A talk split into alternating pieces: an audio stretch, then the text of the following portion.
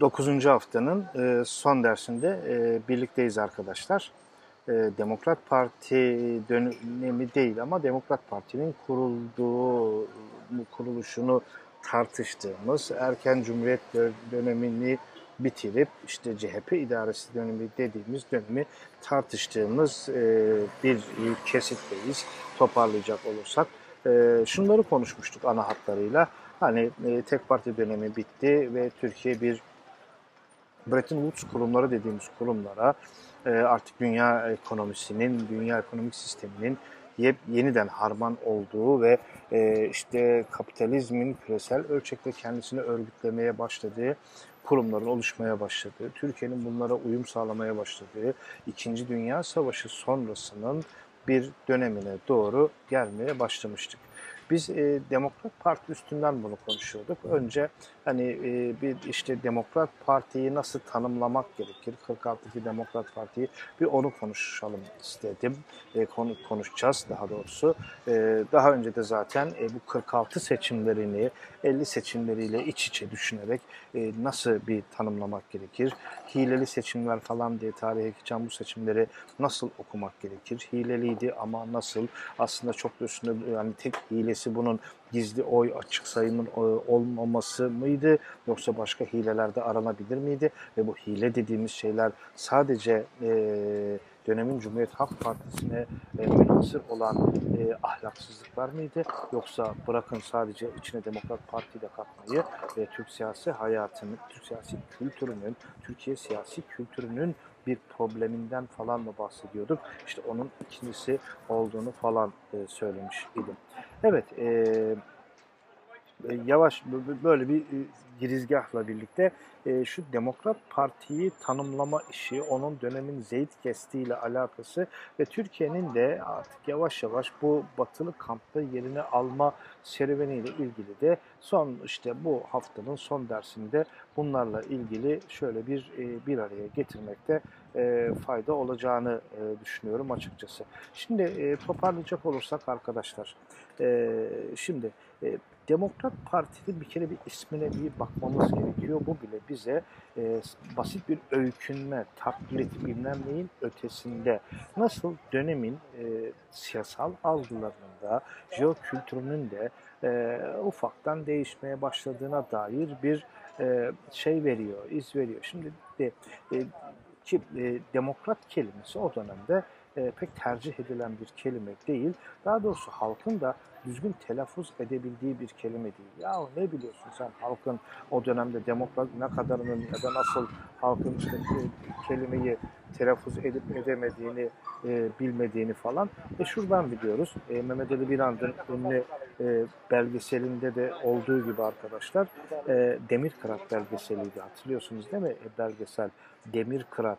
İşte o aslında o dönemin e, insanların e, demokrat kelimesini söyleyemeyen e, insanlarından yani yaygın bir şekilde söyleyemeyen insanlar var. Oradan gelen bir darbe şey yani ne diyelim tabir e, şey darbe mesel olmaz da e, Mehmet Ali Birant da belgeseline Demir Kırat ismini koyacaklardı.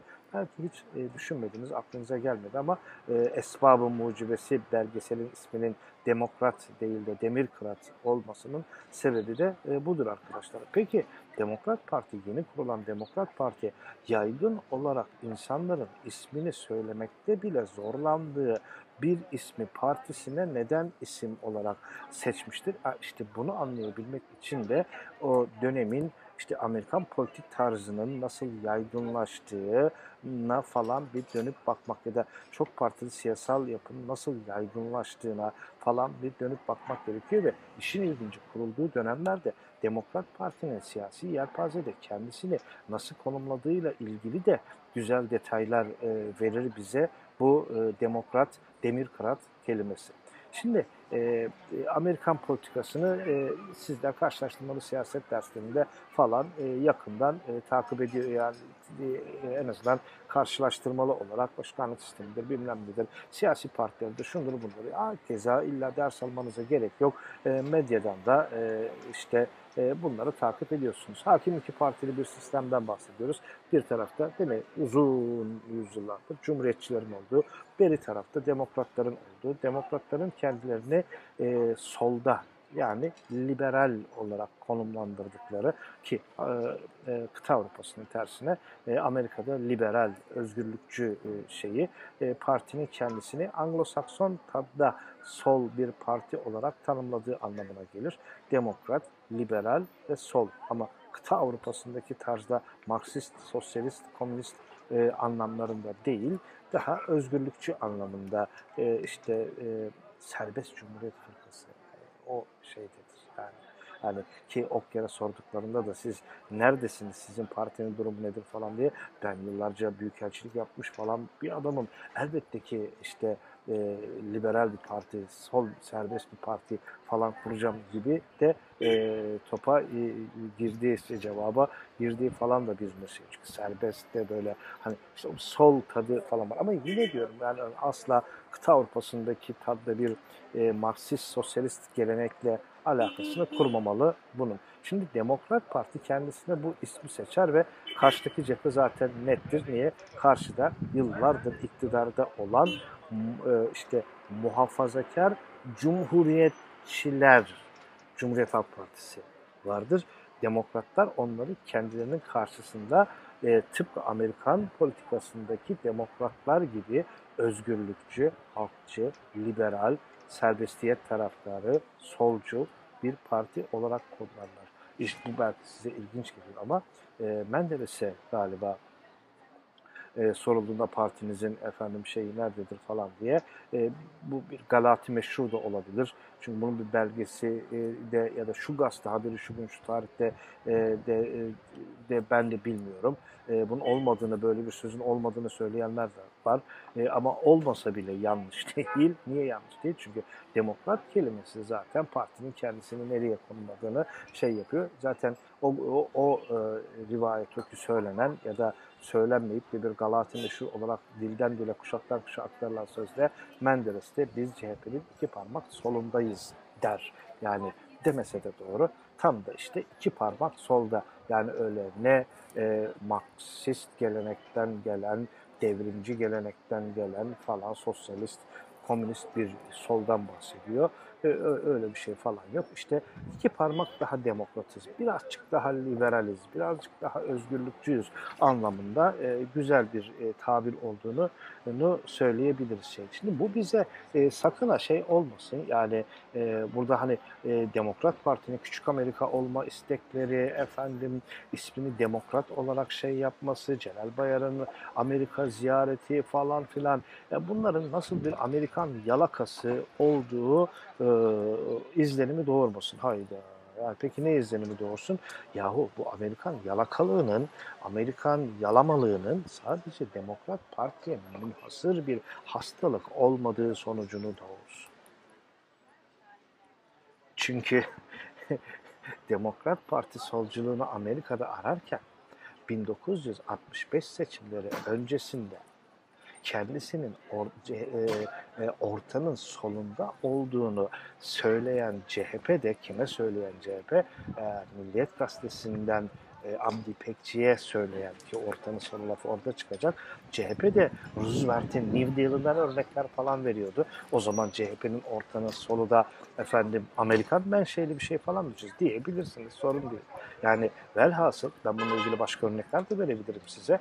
Bizim Amerikan yalamalığı da e, sadece Demokrat Parti'ye ait bir şey değil. E, Türk siyasi kültürünün İkinci Dünya Savaşı sonrasında yaygın bir şeydir. Tıpkı anti-emperyalizm ve anti-Amerikancılığın Türk sahanında karıştırılması ve anti-Amerikancılığın lazım geldikçe iç politikanın bir diskuru olarak kullanılmasına rağmen baya baya Amerikan yalamacılığının, Amerikan kuyrukçuluğunun istisnasız devam ediyor olmasına olması gibi e, siyasal kültürün genelinde de e, bu Amerikancılık öyle tek bir partiye, tek bir siyasi geleneğe, tek bir şeye falan bırakılacak e, bir şey de değildir. E, hepsi değilse de yaygın bir şekilde bunun olduğundan e, bahsetmemiz mümkündür. O yüzden aslında bunu sadece böyle bir yalakalık düzeyinde, öykünme düzeyinde, taklitçilik düzeyinde falan ele almamak aslında biraz da dönemin e, işte kafa yapısıyla falan iç içe düşünmek gerekiyor. Evet, İkinci Dünya Savaşı sonrasında artık bir Amerikan hegemonyası vardır. Ve bu hegemonya sadece dolar, e, döviz kuru, emisyon hacmi bilmem ne kavramlarıyla tanımlanabilecek bir şey değildir arkadaşlar. Bu siyasal e, kültürün kavramlarıyla da tanımlanacak şeylerdir. Bu yemek, yiyecek kültürüyle de tanımlanacak şeylerdir. Örneğin yani e, işte e, margarin Türkiye'ye gelecektir ve bugün bir çocuğa margarin versen neredeyse polis seni tutuklayıp içeri atar çocuğu işte kötü beslenmesine sebep olmaktan ziyade sebebiyle falan diye Türkiye'de tereyağı bitecektir ve bir kuşak e, onun içerisinde ben de dahil birkaç kuşak arkadaşlar bir kuşak da değil e, çocukluğunu e, e, francala ekmeğin üstüne sürülmüş margarin ve onun üstüne sürülmüş toz şeker ya da salçayla e, tamamlayacaktır. Yine diyorum bunu bugün bir çocuğa verseniz biri şikayet etse polis gerçekten herhalde yani e, elindekini yere bırak, e, margarini yere bırak ve çocuktan uzak dur falan diye e, herhalde çocuk hakkında tedbir kararı falan çıkartabilirler. Yani margarin daha evine koyan bile kalmadı ama yemek kültürünü bile değiştiriyor. Türkiye konserveyle tanışacak İkinci Dünya Savaşı sırasından sonra yani o Amerikan şeyinde de yani e, işte konserve yani yani yenecek bir şey mi o da tartışılır. Şimdi e, baktığımız zaman yani emisyon hacmini konuştuğun kadar konserveden konuşman gerekiyor dünya ekonomik sistemini anlayabilmek için.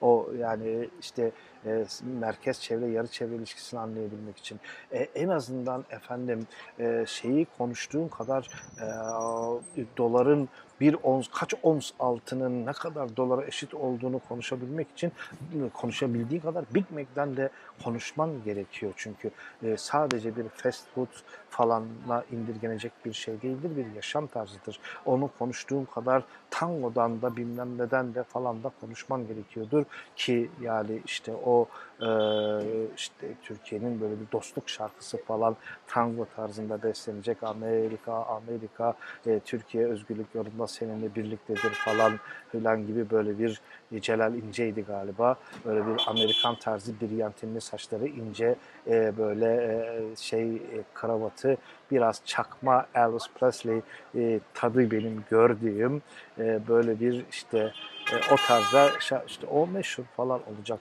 Ya Amerikan yaşam tarzı e, meşhur olmaya falan başlayacak. Ama dediğim gibi bu sadece Türkiye'de olan bir şey değil ve bunu da şunun için söylemiyorum.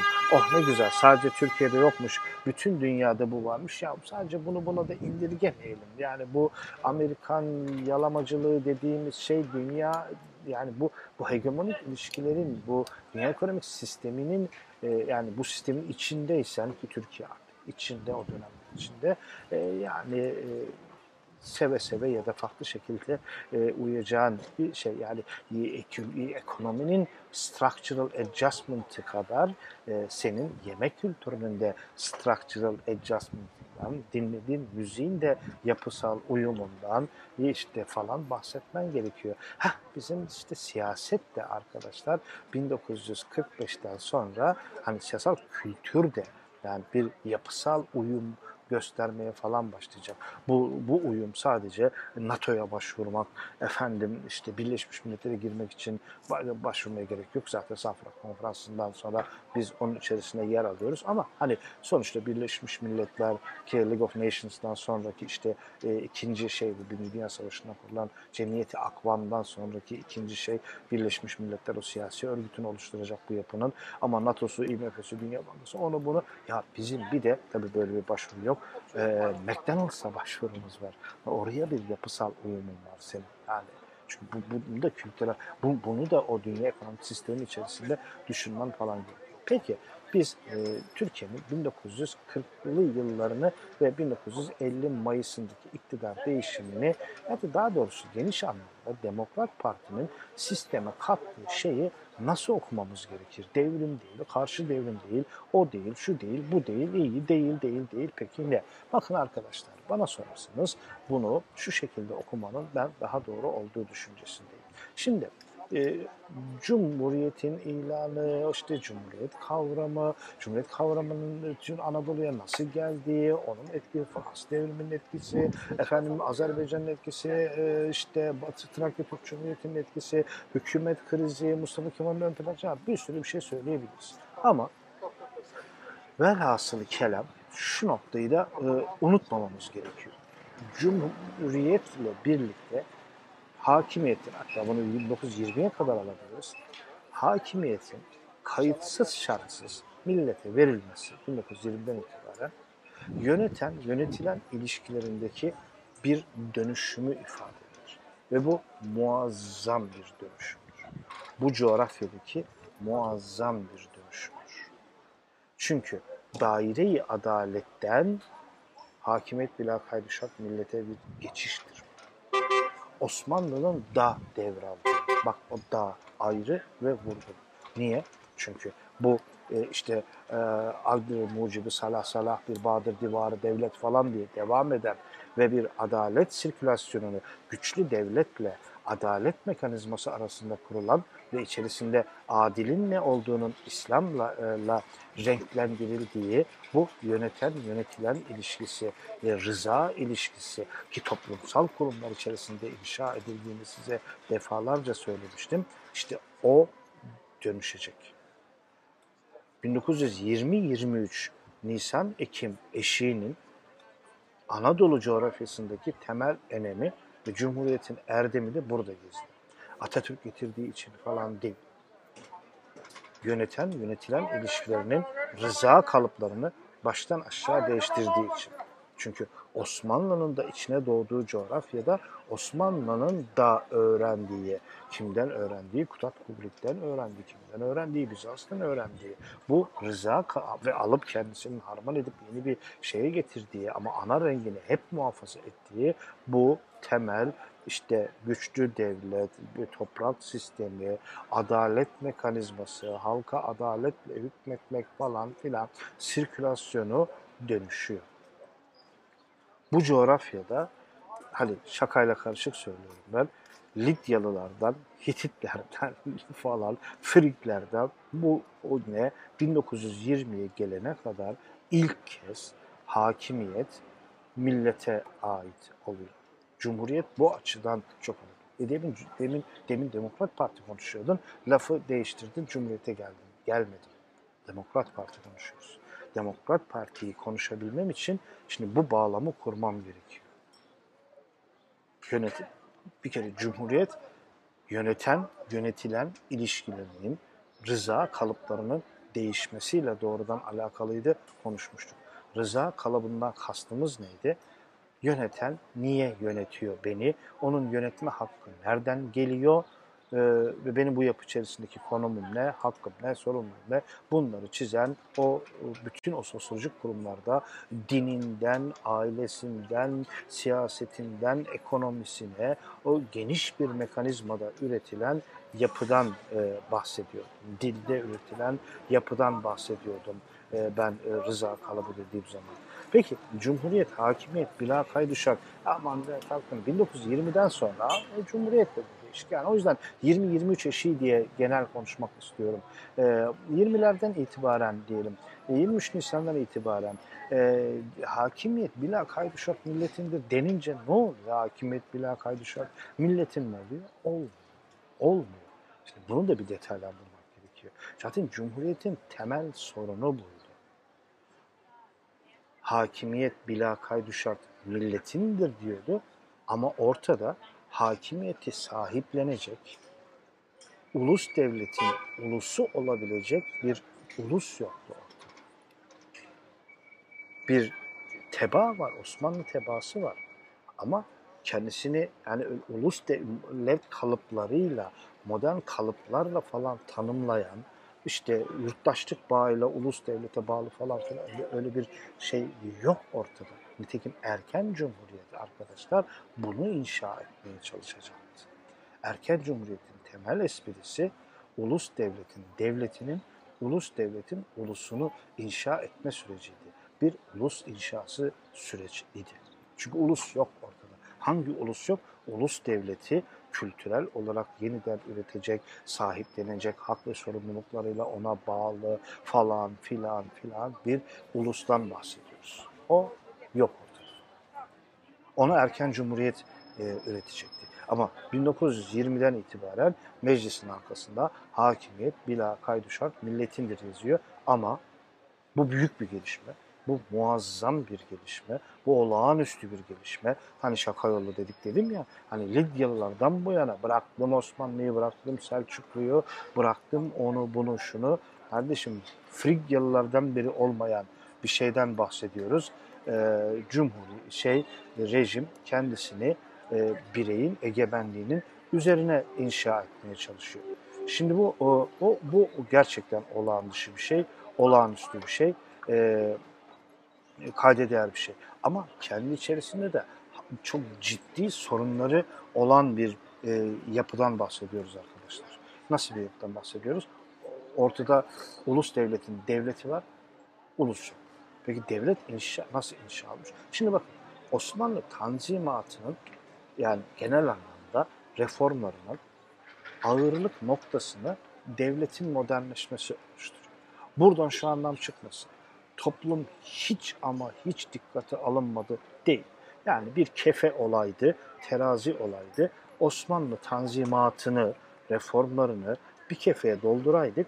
Devletin reformlarının ağırlığı çok çok daha fazla ağır çekerdi anayasalar yapılıyor, işte diyor kanunlar konuluyor, efendim e, meclis oluşuyor, parlamento oluşuyor, siyasi partiler oluşuyor, siyasetin dili değişmeye, yeni kavramlar gelmeye başlıyor, başlıyor, başlıyor.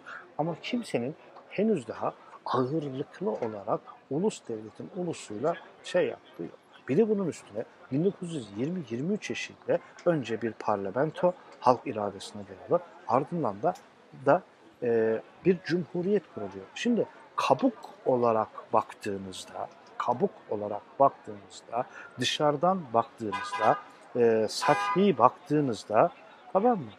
E, 1924'ün efendim Fransa'sı ile Türkiye'si e, kabuk olarak birbirine benziyor. Cumhuriyet, cumhuriyet, parlamento var, parlamentosu var. Zaten yasaları bir çoğunu oradan almışsın etmişsin. Bu yasa A benziyor. Ceza yasası evet evet bayağı modern. Medeni yasa A onda zaten diğer şey ülkeden almış. Falan yasa filan yasa. E, meclis, bakanlar, bakanlıklar.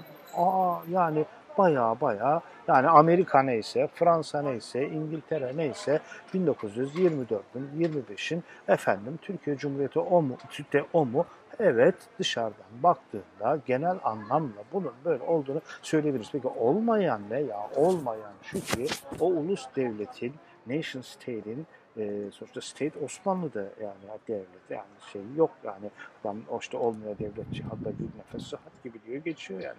Ama senin onun kullandığı devlet o devlet değil işte. Ulus devletin ulusu yok ortada. Yani onu sahiplenecek bir toplumsal e, yapı yok ortada peki onu kim üretecek ya işte problematik olan da o onu devlet üretecek bu çok problemli bir şey arkadaşlar bak biz Demokrat Parti konuşuyoruz yani aman konu dağıldı falan demeyin. Biz Demokrat Parti konuşuyoruz. Şimdi bu ulus devletin, devletinin, ulus devletin ulusunu inşa süreci ki erken cumhuriyet dönemi politikalarını tek tek alıp bir işte onları dışarıdan bakıldığınca görünmeyen bir tesbihin ipi gibi dizmeye çalışsak ve her bir tesbih tanesi de cumhuriyetin politikaları olsa işte biz o ipe ulus inşası süreci adını örümceğin üstünde yürüdüğü ağ diyelim buna. Onu pek fazla göremesek de yani uzaktan bakınca ağ e, biliyoruz ki orada bir ağ var ve bütün o politikaların üstüne oturduğu yer şey o işte ulus inşası süreci. Köy enstitülerini de işte halk e, evlerini de efendim inkılap kanunları denilen kanunları da diğerlerini de iyi kötü hepsini getirtip oturtabileceğimiz yer sonuçta burası. Yani e, biz bu işte, ulus devletin e, ulusunun e, e, inşası sürecini, devlet tarafından inşası sürecini düşünmeden erken cumhuriyet döneminin politikaları da bir anlamlı. Yani işte Latin harflerine geçiş yani tek başına ne anlamlar? Neden? Yani bu mesela işte e, muhafazakar kesimin söylediği gibi bunlar gavur adamlar, bunlar dinsiz masonlar, bunlar Kur'an harflerinden nefret ediyorlar. Yok. Yani ulus inşası süreci bak hatasıyla, günahıyla ulusun inşası süreci, ulus inşası, inşası süreci de her şeyiyle yanlışsız, eksiksiz, asla eleştirilemez bir süreçten falan bahsetmiyoruz. Bir var yanlışı falan da olacak. Ama bazı şeyleri bunları düşünmeden ele aldığımızda tam anlamıyla eksik kalıyor. Ne eksik kalıyor? Şeyi anlayamıyorsun. Örneğin şapka işte şapka devrimi hep dalga geçildi. Yani geçiliyor. Şapkadan devrim olur olmasın. Yani devrim dediğimiz sosyal bilim kavramı mı içerisinde şapka olmaz. Peki bunların kafada devrim, mesela şapka nasıl e, şey oluyor, e, devrim oluyor? E, bunu anlayabilmek için şeye gitmek gerekiyor. Yani bu do onların kafasında doğrudur anlamında falan filan değil. Onlar yaptığı için doğrudur anlamında falan değil. Yani ulus inşası süreç, ulus, ulusun inşasının toplumu pozitif evreye taşıyacak olması ve o pozitif evrenin sosyal darwinizmle birlikte düşünüldüğünde toplumu kaçınılmaz sondan yok olmaktan kurtaracak bir şeyle ilişkilendirilmesi şapkayı devlet bekası haline getirebiliyor. Bak bunun doğru olması, yanlış olması ayrı. Yani doğrusu şu anda şapkayla da takkeyle otururduk. Bu işin dinle imanla alakası olsaydı. Ama yani mekanizmanın nasıl çalıştığını analiz edebilmek bu çerçevede çok önemli arkadaşlar. Şimdi mekanizmaya baktığımızda şöyle kuruyor mekanizmayı. Yani bunların kafasında şu şekilde e, çiziliyor. Erken Cumhuriyet'in kafasında şu şekilde çiziliyor. Yani Latin harflerini mi konuşuyoruz? Şapkayı mı konuşuyoruz? Ortaokul çocuklarına kravat ceket giydirmeyi mi konuşuyoruz ki e, yakın zamana kadar, oldukça yakın zamana kadar hani 2000'lerin başları tam hatırlayamayacağım ama yani benim kuşaklar falan da dahil olmak üzere okula, ortaokuldan itibaren kravat ceket, kızlarda böyle işte saçları örgülü bilmem ne. Yani herkesin yok etek boyu belli, işte pantolon giymek tabii ki yasak falan filan şeklinde çok belirgin standart hanım hanımcık diyebileceğimiz e, bücür bürokratlar şeklinde falan gider gelirdik. Yani bayağı böyle e, küçül, büyümüştük, küçülmüş e, genel müdürler, şube müdürleri falan tadında ortaokul çocukları dolanırdı ortaya. Da hepimiz kravatlı, ceketli falan, öğretmenler gibi falan adamlar. E, buradaki espri neydi? İşte çoluğa çocuğa o işte modern kıyafetleri öğrenmek. Peki bunların kravatla ne alıp veremediği var ki o dönemde medeniyet yuları denilmiş bu şeye. E, yular da biliyorsunuz hayvana takılan alet şeye. E, peki bu medeniyet yularıyla ne alıp veremedikleri var? Atatürk çok sevdiği için mi efendim e, bu, bu kravata takmışlar kafayı e, ya da efendim, daha önceden bir şapkayla giderlermiş. E, benim e, dayımın böyle bir resmi var. Mutlaka sizin ailenizde de bu tür resimler vardır. Ayakta kara lastik denilen e, ayakkabılar, şort üstünde gömlek, kravat, ceket. Kafasında da şimdi değnekçilerin hani bu arabaları park ederken e, para alan e, korsan adamlar var ya onların kafasına taktıkları tuhaf bir şeyler var ya da eskiden bekçilerin taktığı falan şapkalar olurdu tuhaf. Onlar öyle bir şapkayla falan okula gidip gelirlermiş. İşte ondan benim kuşağa doğru gelirken önce bir şapka okullarda zorunlu olmaktan çıkıyor. Kravat ceket kalıyor. Şimdi o da kalktı artık forma falan filan o da yani okula gelir olduğu için formada ısrar ediyorlar. Bunu da söyleyeyim size.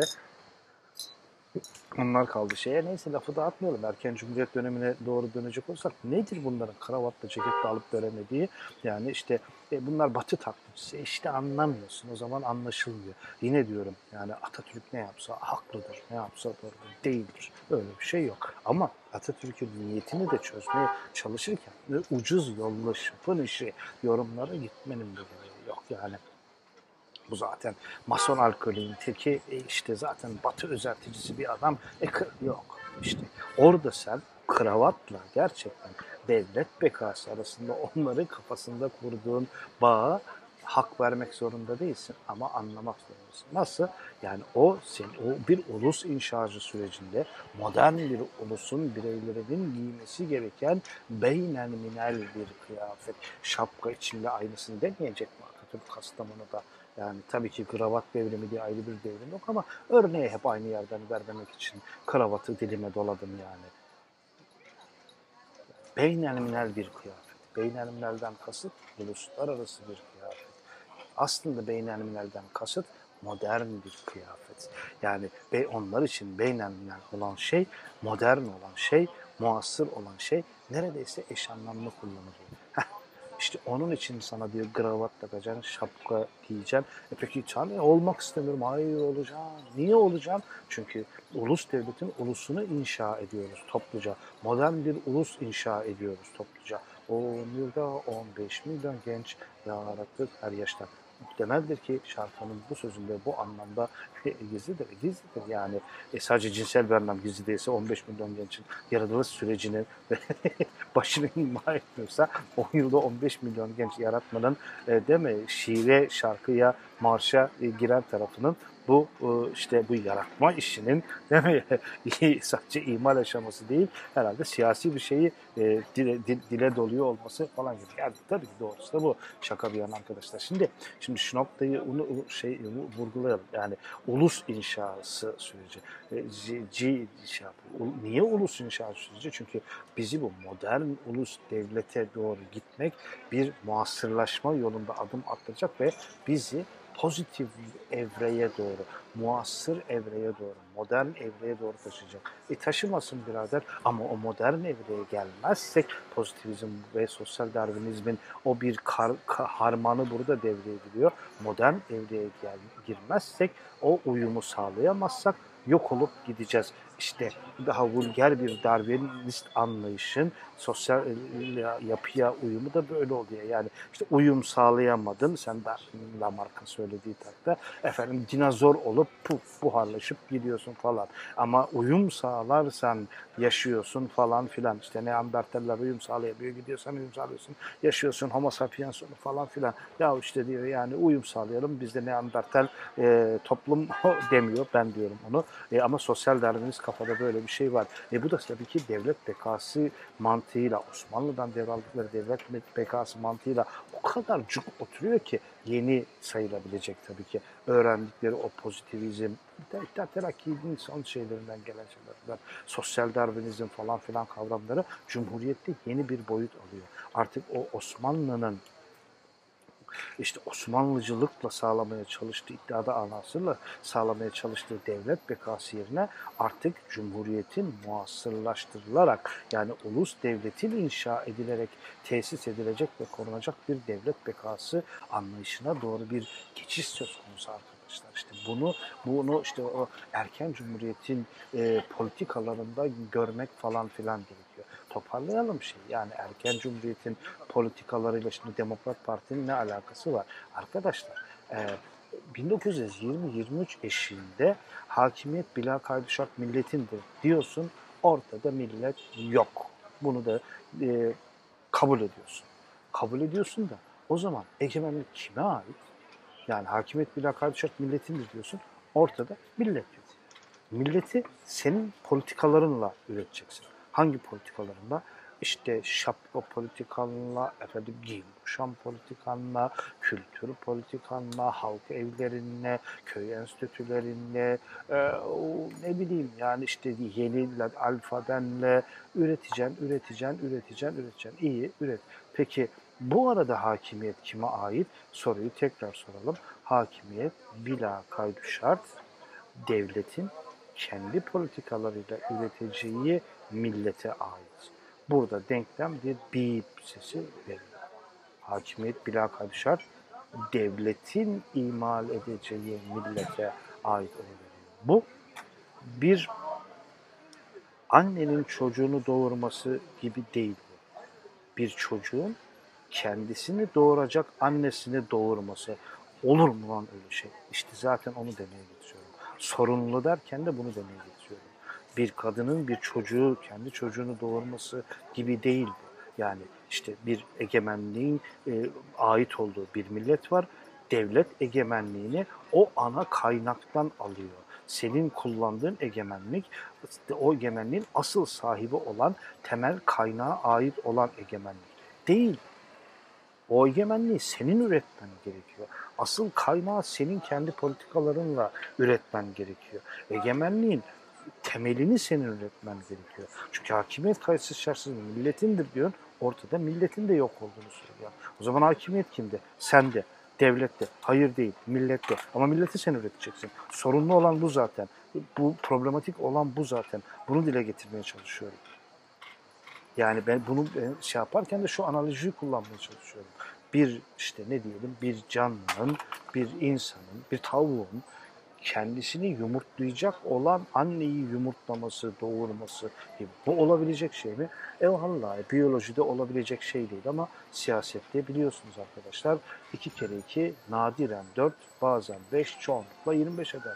Yani 2 kere 2'nin 2 kere 4 etmesi apayrı bir tartışma konusudur siyasette. Yani e, olabiliyor mu? E, oldu işte. Yani 2020'nin Türkiye'sindeyiz. Olduğu kadarı da bu. Hani bir şeyleri e, tabii ki eksiklik, fazlalık, yokluk, varlık dizgesinde ele almamak gerekiyor. Yani batıda olan neyse efendim e, işte bizde de olmayan ona göre siyasi analize indirgememek gerekiyor ama e, burada bir problematik olduğunda gelmek gerekiyor. Peki bu Demokrat Parti ile alakası ne? Var arkadaşlar. Şimdi şunun altını çizmeliyiz ki Cumhuriyet egemenliği kayıtsız şartsız millete verecek ama arkadaşlar sabah bir onu konuşuyoruz. Bu problemli bir süreç erken cumhuriyetin politikalarıyla bunu çözmeye çalışacak. Bunu aşmaya çalışacak. Bir ulus inşası süreçten geçilecek bu şeyde. Demokrat Parti ile ve unutmayalım ki egemenlik bu tuhaf inşa sürecinde tuhaftan kasıt ne? Yahu egemenlik kime ait, sana mı ait, millete mi ait, devlete mi ait, devlet milleti üretiyorsa millet nerede? O zaman hakimiyet milletteyse devlet ne iş? Karmaşıyoruz. Peki o zaman şunu söyleyeyim. Hakimiyet 1923'ten 40'lı yılların ortasına kadar aslında sadece hukuki olarak, teknik olarak millete ait bir şey. Millet ortada yok. İster buna inşa süreci deyin, ister otoriter yönetim deyin aslında hepsi aynı yere de döner dolanır gider de arkadaşlar. Ama e, hakimiyetin millete ait olduğu falan filan da yok. Ama hani Cumhuriyet büyük bir kazanımdı Erdem'de evet. Ama henüz daha hukuki aşamada ya da ne diyelim kağıt üstünde öyle. Cumhuriyetin ilanı ya da 20-23 eşiği demeyi sevdiğim benim eşik meclis arası Cumhuriyetin ilanı. O süreç, o geçiş muazzam bir ilerlemedir. Ama o ilerlemenin bir üst sınırı vardır. Eksik bıraktığı noktalar vardır. Nedir o eksik bıraktığı nokta? Egemenlik kayıtsız şartsız milletindir der ama onun o değişi havada kalır. Ayakta kalır. Problematiktir sorunludur. Deminden beri onu tartışmaya çalışıyorum işte. Sorunludur, belalıdır tabiri caizse. Belalı lafı yanlış anlaşılmasın. Çünkü evet yani hakimiyet kim de belli değil. 46'dan sonra bu yavaş yavaş dönüşmeye tabii ki böyle kelimenin tam anlamıyla hakimiyetin millete ait olduğu falan filan değilse de hiç değilse o tuhaf yapı çözülmeye falan başlar oy ve iktidar arasında ikinci olarak da oy ve iktidar arasında bir belirlenim ilişkisi kurulmaya başlanır ki bu da hakimiyetin e, ve millet arasında kurulan o bağın tesisinde önemli bir ayrıntısıdır. Önemli bir ayrıntıdır.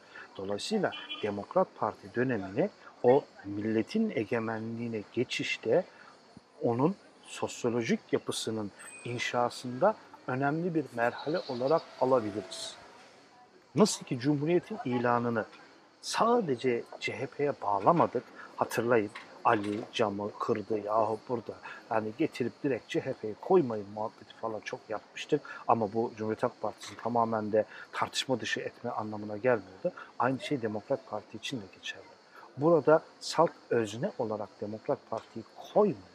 Ama tarihsel süreçte bu işin kibritini yakacak olan Demokrat Parti. Ama Demokrat Parti istedi diye onun iradesinden çıkan bir şey ile onun özne olarak inisiyatifi ile efendim millet iradesi kağıt üstünden kuvveden fiile inmiş falan değildir. Şimdi yine geldik iki ucu pis bir değneğe. Bir tarafta Demokrat Parti'nin hakkını yememek, onun bu süreçte oynadığı rolün altını çizmemiz gerekiyor. Öte taraftan da tıpkı Cumhuriyeti ilan etme sürecini sadece CHP'nin omuzlarına yüklemek ya da erken Cumhuriyet'in bütün efendim e, yanlışlarını bir kurum olarak CHP'ye yüklemek, yanlışı yapmamak gibi Demokrat Parti için de aynı şeyi yapmak gerekiyor arkadaşlar. Bu süreçte Demokrat Parti önemlidir ama tek özne ya da işte hakimiyet millete ait olduysa Cumhuriyet'te bu Demokrat Parti sayesinde, bu Menderes sayesinde oldu. Hayır efendi öyle de olmadı. Öyle de olmadı. Ama Demokrat Parti öne hayır, bu da önemsiz de değil. Bu süreçte o katalizör görevi gören, bu süreçte o içkiyi sağlayan, kibriti çakan elbette ki işte Bayar'dı, Menderes'ti, Koraltan'dı, diğer Demokrat Partilerdi, bir kurum olarak Demokrat Parti'ydi, şuydu buydu. Doğru yere doğru şekilde yerleştirmek gerektiğini düşünüyorum arkadaşlar. Ve Demokrat Parti'nin temel esprisinin işte bu e, kuvveden fiile geçişte şekillendiğini düşünüyorum. Kuvvenin inşası, tabiri devam ettirelim, kuvvenin inşası 1920-23 eşiğidir.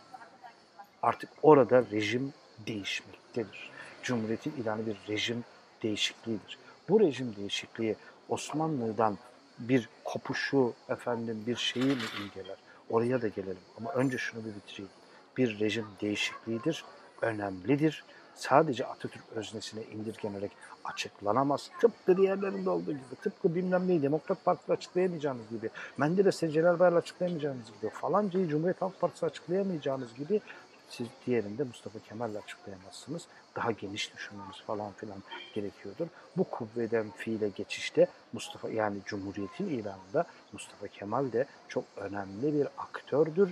Ama sadece onun iradesi ile onun özne Ali camı kırdı. Bu şekilde bir cümle kurulumu ile Cumhuriyet'in ilanını Atatürk'e tahvil edemeyeceğiniz gibi ama Cumhuriyet'in ilanının da bir rejim değişikliği, önemli bir kerte olduğunu unutmamak gerekiyor. Kuvvenin inşaatı, bu inşası bu diyelim. Ama kuvve orada durur, egemenlikse 1940'lı yılların ortasına kadar çok da e, fiile geçmez, fiile değmez, dokanmaz. 46'dan sonra işte Demokrat Parti'nin kibritiyle birlikte bu kuvveden fiile geçiş de, e, de önem kazanmaya başlar. Dikkat edin. Ne Cumhuriyet'in ilanında Atatürk'ü tek özne yaptık, ne erken Cumhuriyet politikalarında ulus inşası, süre, ulus inşası sürecinde. Benim bu kalıba bir herhalde diyememe sorun var. Ulus inşası sürecinde sadece Cumhuriyet Halk Partisi'ni özne olarak yaptık. Yani Cumhuriyet'i ilan eden, efendim bilmem neyi yapan, şunu yapan, bunu yapan bir CHP'nin yanlış olduğunu söyledik. Aynı şey üçüncü kere 46'da egemenlik açıkçası bilakat çok millete geçişinde salt özne tek irade olarak Demokrat Parti'yi de zinhar asla kabul edemeyiz ama önemini de yatsıyamayız. Peki gelelim e, bu, bu dikotomiyi ana hatlarıyla tartıştıktan sonra kalan zamanımızda da şeyi konuşmaya arkadaşlar. Cumhuriyet Osmanlı'dan bir kopuş mu, devam mı, şu mu, bu mu? Şimdi e, arkadaşlar e, e, ta, tarihi bir e, efendim e, erek amaç bir teleoloji e, falan şey yüklemenin yanlış olduğunu ta haftalar önce, 9 hafta önce konuştuk, oldu bitti. Ama yani şimdi elbette ki her sosyal yapı öncesindeki sosyal yapıyla bir ilişki, bir bütün içerisindedir. O yüzden Cumhuriyet bir devamlılık mı, kopuş ilişkisi içerisinde mi tartışması aslında bir sosyal bilim tartışması olamaz. Olamaz. Çünkü ne yaparsanız yapın hiçbir to toplum bilim olayını bıçakla öncesinden ayıramazsınız. Onun neden ve sonuçlarını tamamen koparıp bir sıfır noktası, bir Big Bang gibi alamazsınız. Öncesi olmayan bir, toplum bilim olayı olamaz. Osmanlı'yı da alamazsınız çok zorlarsanız, çok zorlarsanız Cumhuriyet'in temelinde Anadolu Selçuklu Devleti var der ve çıkar ve kimse bunun yanlış olduğunu söyleyemez bana. Çok zorlarsanız bu da doğrudur.